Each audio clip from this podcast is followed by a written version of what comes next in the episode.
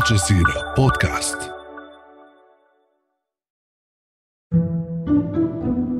Harold Isaac is a journalist living in Haiti. I work with a lot of media.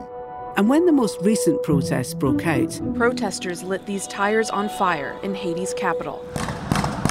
They're angry about high fuel prices and crime and want the prime minister to resign. Different outlets called him, asking about sending their reporters in. You know, they're sending journalists, and I'm, I'm like, the situation is very serious. I cannot guarantee their well being. It is true. Right now, I need to make sure I have water for my family. If someone is coming from abroad, I'm likely not going to have water for them to drink.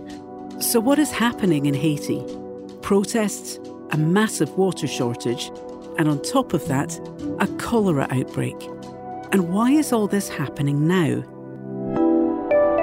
I'm Halla Mohieddeen, and this is The Take.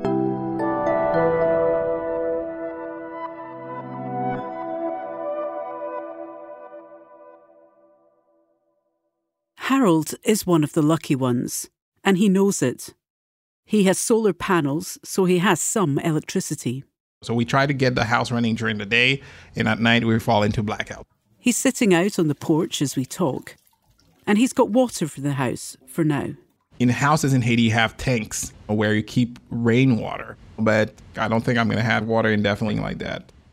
And just in the past few days, another major water problem has re emerged cholera.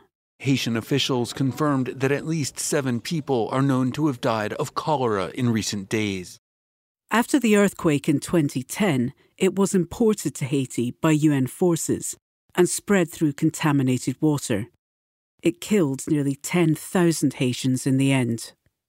Just last week, we learned that cholera is back in Haiti and there have already been several deaths. Is that something that you're surprised by? Honestly, no. Unsurprisingly, cases came from the most destitute areas of this country because folks who already had it really, really hard could not get water, clean water. And they are the first victims, honestly, of this current cycle of crisis. Just explain to us what, what that's like, just in practical terms. Haiti means mountain lands. Roughly 95% of the territory is mountain. And because of deforestation and poor waste management, lack of governance, what ends up happening is water from the top of the hills goes down. And, and we're in a rainy season right now. The rain brings everything with it. Sadly, Port au Prince is littered with trash, worse than it is in general. And as such, these folks are at the receiving end because in the areas where the confirmed cases were reported by the Bay of Port au Prince, they don't get access through international organizations and NGOs, and sometimes the state. They do not have access to clean water. They are exposed to tainted water, to unhealthy, not drinkable water. And the latest unrest is just making it worse. Because of all the barricades and because of all the violence right now, they are stuck, they have to hunker down, and they're trapped with that water. The barricades and violence Harold is talking about are partially a result of a problem we've reported on before on The Take. Haiti's president, Jovenel Moïse, was assassinated just over a year ago. And in his wake, Prime Minister Ariel Henry has been leading the country, but his authority is being questioned by many Haitians. He promised new elections that have yet to come, and even before the latest shortages, Henry's been blamed for giving up the country to gangs. The country is faced with chronic gang violence. Two journalists were shot dead and their bodies set on fire. The average folks here in Haiti, what they probably would want to say out loud is that the gang situation is out of hand. And they have really high doubts that the Haitian National Police, in its current state, can handle it by itself. So now we have a water shortage, cholera, gangs, and then the ports shut down. Talk to me about the ports because they've been closed for about a month now. Haiti was facing already the low or slow customs operations for the last three months. Now, what you're facing in the last month is a complete stop of imports. Virtually everything is imported. And you're feeling it either in markets or supermarkets. Shelves are empty because they haven't resupplied in more than two, three weeks. Going to a supermarket is already somewhat of a luxury, right, for the majority of people. But what happens now for the last month, it went from a luxury to an aggression. Having a car went from a luxury to being an aggression. They were beating people up because they were on a motorcycle. So this is the level of tension, and, and it's escalating nearly by the hour. Now, here is where it's complicated because the very day we found out about the confirmed cases of cholera, the biggest private water treatment facility, the Caribbean Bottling Company, announced that they were suspending operations because they ran out of gas. Wow. And what it means in Haiti, uh, first off, it's a massive panic. Folks, let's say like me, who are more of a middle class, can afford to buy five gallons jugs. When I found out that they were running out, I literally crossed over a truck that was carrying on in the street. And I said, You're going to sell me five five gallons now so I can have it home for me and, and the kids. But honestly, to memory, to anybody I'm talking to, they've never seen it in such a sorry state. Because, you know, if, if water is running low, I mean, life doesn't go on without water. H- how do you see this playing out? I think this is the great shutdown. And, and we've never been to that. Many hospitals have already ceased operations. People are dying. It's that simple. Whether it's for dialysis, whether it's a limb that you broke, or they have no gas to operate. They're not even assuring a minimal service when they were announcing the cholera outbreak. Where are the people going to go? Because there are no hospital operating right now. They are going to die. It's that simple. Is this something that, that you can see these impacts? People dying for lack of access to hospital, access to essentials like water, food, gasoline? I think there is no Haitian right now that's not either exposed to the reality of folks dying or starving. Prisoners are dying of hunger or thirst. So this is what we're talking about. This it's as mm. real as it gets. And there seems to be no end in sight.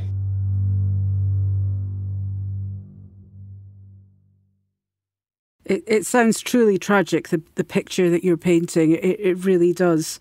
Just take us back a little, if you would, Harold.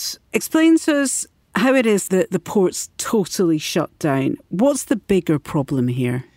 The, the key issue really is that the Haitian government had been running this legacy subsidy program that it inherited from what they call the Petrocaribe program, uh, which Venezuela sponsored and that allowed Haiti to have access to oil at a discounted price. It had very positive impact. However, this program got marred into corruption and eventually all but stopped.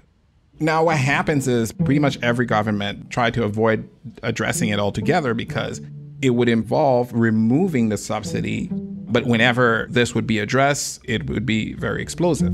The first time around that we encountered that was in 2018 on July 6th, 7th. Massive barricades popped out when the government announced very discreetly during a game between Brazil and, and, Belgium, because Haitians are big fans of soccer and big fans of Brazil, the government thought it could just sneak in, you know, a measure. A measure that would end the subsidy program.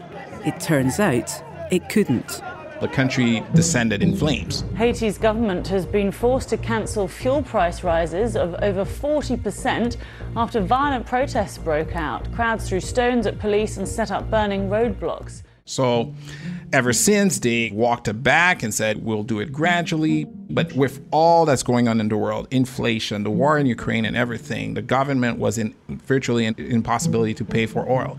And the importers, the big oil companies here, were done subsidizing the oil on behalf of the government as well. So the government was facing the reality that A, they don't have gas anymore, they couldn't import it and subsidize it. And B, you couldn't find it at the pump, at least for the last three months. So this is what led us here. The International Monetary Fund and the World Bank have also urged all poor nations to end fuel subsidies over the course of the decade. Since 2005, riots have broken out in over 40 nations since fuel subsidies were cut. Last month, Haiti joined that group again. The government decided we're no longer subsidizing. Here's the prices with increases of over 100, 120, 130. So the streets just lit up at the moment they decided. Yeah. We Haitian people will demonstrate with our plates and spoons and blankets and pillows in front of Ariel Henry's house to ask him to resign. Hunger and insecurity are killing us all. And then what was the final straw that caused those ports to completely shut down? The minute that the measures were announced that uh, the gas hike would be effective, gangs went and dug trenches in front of the main gate of the biggest oil terminal in the country, which controls nearly 70% of oil available here in Haiti. So that was a massive chokehold to the country and to virtually life in Haiti because oil is transversal. Virtually everything depends on oil to function here. This is the worst possible outcome that could be expected from the current situation, but we've been in it for the last three plus weeks. And I imagine that would have led to violence. Right now, Haiti is fragile, it's volatile, it's explosive, and folks are hungry, and they're taking out their anger on anything they deem responsible. The Dominican president himself called the situation in Haiti a low intensity civil war. I don't know if it's low intensity, you know, so this kind of, if you can go to the supermarket, if you're light skinned, there's a lot of things like that that are turning scary. How we go from there, it's anybody's guess. But is what's happening in Haiti affecting the Prime Minister, the foreign nationals, and the elite? What is the rest of the world doing or not doing to help? That's next on The Take. If you need in depth analysis of news and current affairs in one of the world's most misunderstood and complicated regions, join me, Sami Zeidan, every Thursday on the Essential Middle East podcast. So I'm talking with journalist Harold Isaac, who's in Haiti, about a near catastrophic situation there a massive water shortage, cholera, and a stoppage at the port with no goods getting in or out. They must also be affecting the people in power, no? Prime Minister Ariel Henry, how are they eating, drinking? Where are they getting their gas from? Or are, are they enduring the same conditions that regular Haitians are? Honestly, I think they're probably struggling themselves. Nobody is having it easy right now.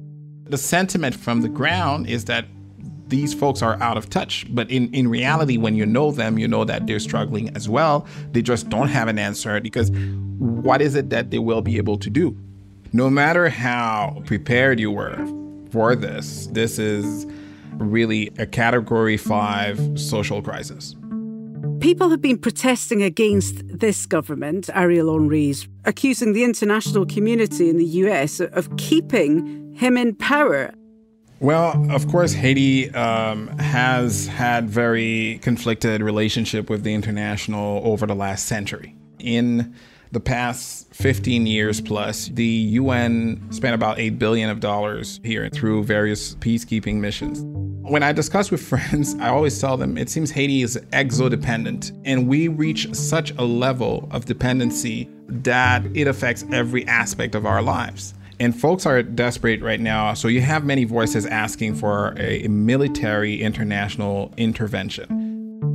So while the international community seems to engage well with the Haitian government, when it comes to Haiti, they seem to be disengaging. The UN peacekeeping mission pulled out of Haiti in 2019, and just weeks ago, the UN withdrew all but essential staff.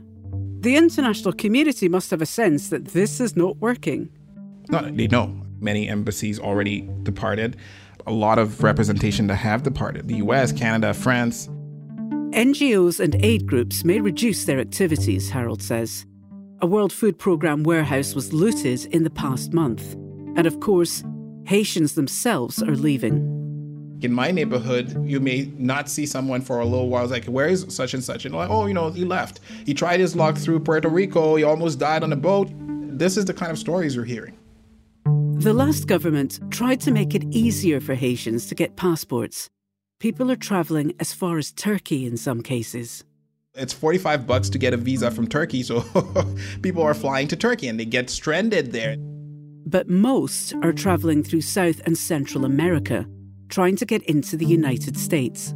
On that route, on that path, you have an estimated about 100,000 Haitians at any given point that are walking or traveling because they want to eventually get to the US.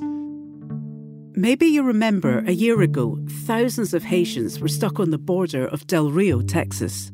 Made to wait in dust in triple digit heat conditions without access to baby formula, subjected to, in many cases, horses that were effectively stampeding at them.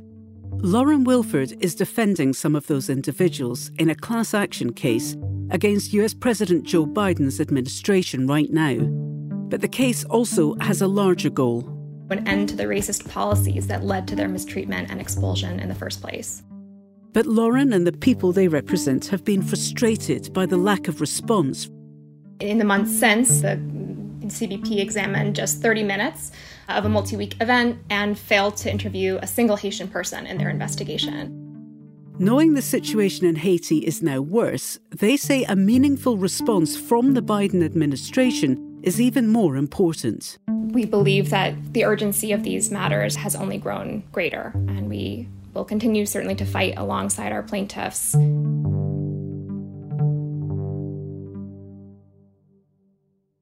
Harold gets it. He understands why Haitians want to go.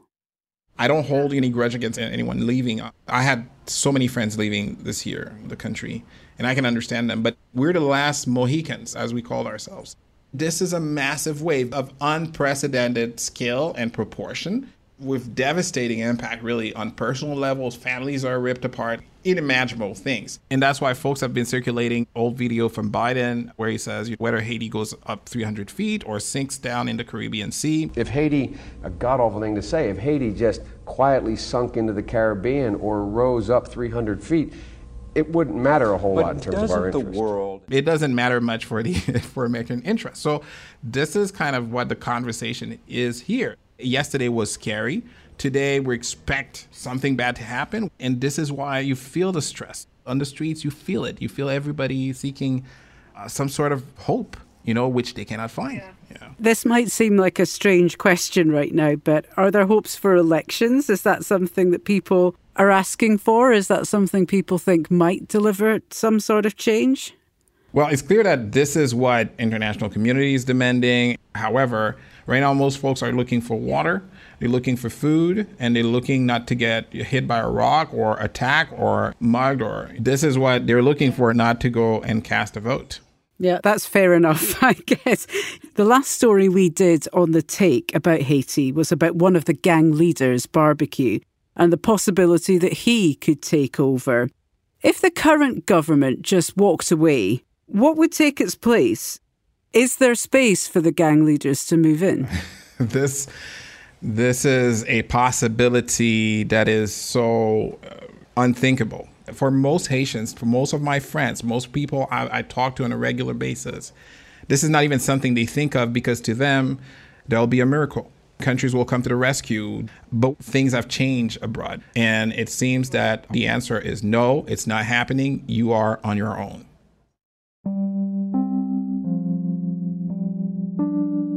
People often forget the long story when it comes to Haiti. It was the first independent country of the Caribbean, the first black led republic when it won that independence from France just over 100 years ago.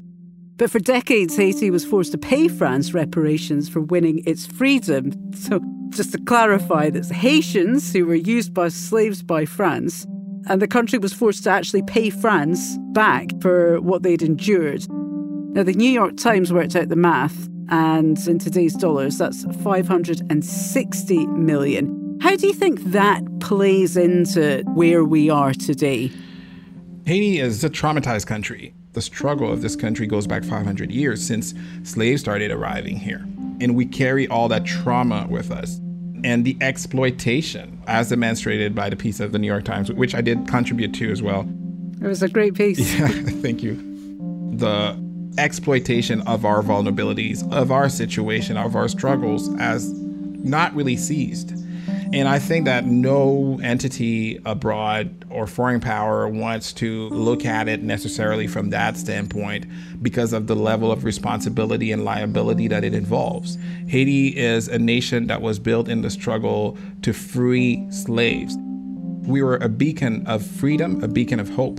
And what average folks here will tell you is that in a way, we're paying for that today. We cannot be that example. And that's why they feel that there is a hidden hand in everything at play right now, because from their perspective, we have to be kept in that state of destitution so that others can see that we took the wrong path. You're sitting there on your front porch now. It looks like a lovely sunny day. We don't often hear about what's great about the country that, that you call home. I don't think there's anywhere in the universe I'd feel more home than here.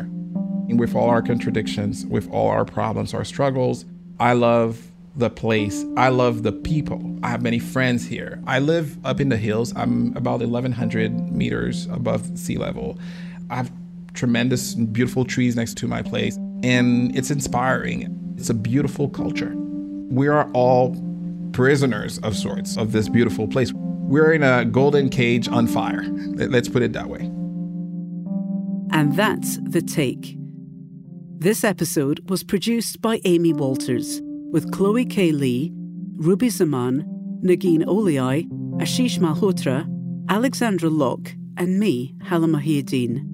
Alex Roldan is our sound designer. Tim St. Clair mixed this episode. Aya Elmileik and Adam Abou-Gad are our engagement producers, and Ney Alvarez is Al Jazeera's head of audio. We'll be back on Wednesday.